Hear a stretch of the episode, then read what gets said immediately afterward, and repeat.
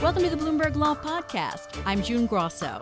Every day, we bring you insight and analysis into the most important legal news of the day. You can find more episodes of the Bloomberg Law Podcast on Apple Podcasts, SoundCloud, and on Bloomberg.com/podcasts. The Solicitor General is referred to as the 10th Justice because of the special role as the federal government's top lawyer at the U.S. Supreme Court. That informal title may be truer today than it's ever been. Joining me is Kimberly Strawbridge Robinson, Bloomberg Law Editor. So, Kimberly, Noel Francisco is the current Solicitor General. Start by explaining a little about the role of the SG, especially with regard to what's called CVSG's short for Call for the Views of the Solicitor General.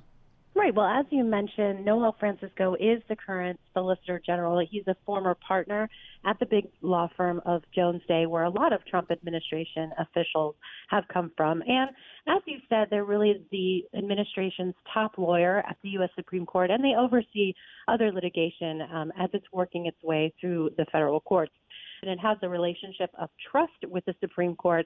And one of the ways that we see this relationship play out is through these CVSGs or calls for the views of the Solicitor General. And what will happen in these cases is the justices will ask the Solicitor General and his office to weigh in on whether or not a court should take up a case or whether or not it should let it pass. And we see some remarkable agreement between the justices and the Solicitor General this term um, when it comes to those suggestions. You write that the Office of the Solicitor General has an almost perfect record this term when it comes to these recommendations. Tell us about the numbers and how that compares to the prior administration. Right. Well, we're seeing an increase in these CVSGs, meaning presumably that the court is relying more on the office than it has in previous decades. And so now we get CVSGs about two dozen times a term. A lot of them stack up at the end of the term, so about half of the Solicitor General's recommendations are still outstanding. But in 10 of 11 recommendations that the office has made so far this term, the Supreme Court has agreed. We'll see as the court approaches the end of this term if that will stick. But overall, in the three years that the administration has been replying to these CVSGs, the administration's been doing very well. It's somewhere in 90%, whereas historically it's been closer to 80%. And under Obama, it reached as low as 65%. If you get 65% of a win streak in the Supreme Court, that's a pretty good day. But uh, as I mentioned, it has been higher in other administrations than it was under Obama. In general, has the SG been recommending taking cases with controversial issues or turning them away? mostly turning them away. And that's historically the practice of the Solicitor General is to be more risk averse and not suggest that the Supreme Court spend a lot of its time on certain cases.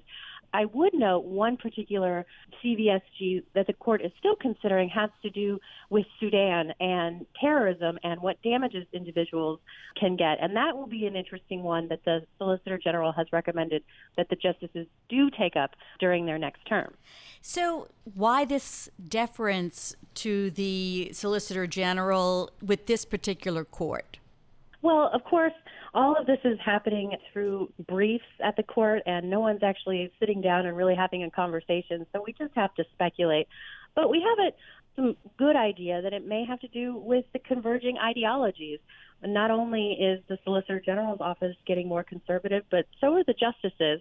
And that may indicate that, you know, they see eye to eye with the Solicitor General on what kinds of cases and what kinds of issues the Supreme Court should be tackling right now.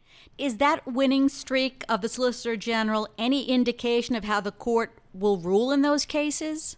Well, it can and it can't be. Um, you know, looking at these CVSGs is just one measure of how much the justices are relying on the Solicitor General and the Trump administration. But even by other measures, we see the Trump administration doing very well. And so I mentioned that the Obama administration didn't do very well in CVSGs. They didn't actually do very well in straight wins and losses, although they won a lot of high profile cases. But the Trump administration is doing much better. Indeed, already for this term, they've got a 70% win streak, and that's that's pretty good at the U.S. Supreme Court. I would say so. Now, the Solicitor General has also tried to circumvent the rules a little and get the Supreme Court to fast track several cases. How successful has that been? Well, that's been more of a mixed bag. And that seems somewhat contrary to what we've been talking about with the justices really relying on the Solicitor General's office. But one court watcher that I talked to pointed out that the Trump administration is doing things a little bit more unusually than other administrations. And so while they've been turned away a lot by the Supreme Court in these requests to kind of skip over the lower courts, they've also had a lot more granted in their favor.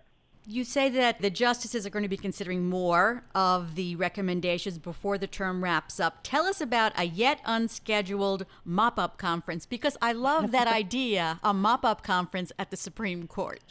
Right. Well, if you were to look at the Supreme Court's schedule, you would think that there are only two more days where the court is going to hand down opinions and only one more day where they're going to meet in a private conference and chat about what cases they should take up for next term. But actually, uh, it's a little bit more secretive than that. So court watchers know that the court typically adds an extra conference day right at the very end of their term so that they can clean up any uh, outstanding cases that they want to get going before they take a break for the summertime and get briefing off and rolling so they're ready for the next term when it comes around in October. The Solicitor General, does he argue all the cases that the Supreme Court hears that the administration has a part in? Well, the Solicitor General's office is made up of a number of career attorneys as well as some political appointees. And individuals from that office will argue not only in cases where the administration is a party, but also where they're acting as a friend of the court. That is where they'll pick one party and they'll argue on their behalf in support of their side of the case. And so the Solicitor General usually argues some of the most important and consequential cases, but his office is involved in many, many cases at the court.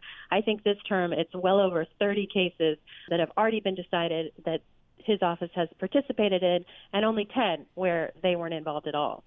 And we're coming up to the end of the term, so we're going to be hearing about a lot of the controversial cases as well that the Solicitor General has been involved in. Thanks so much, Kimberly. Very interesting article.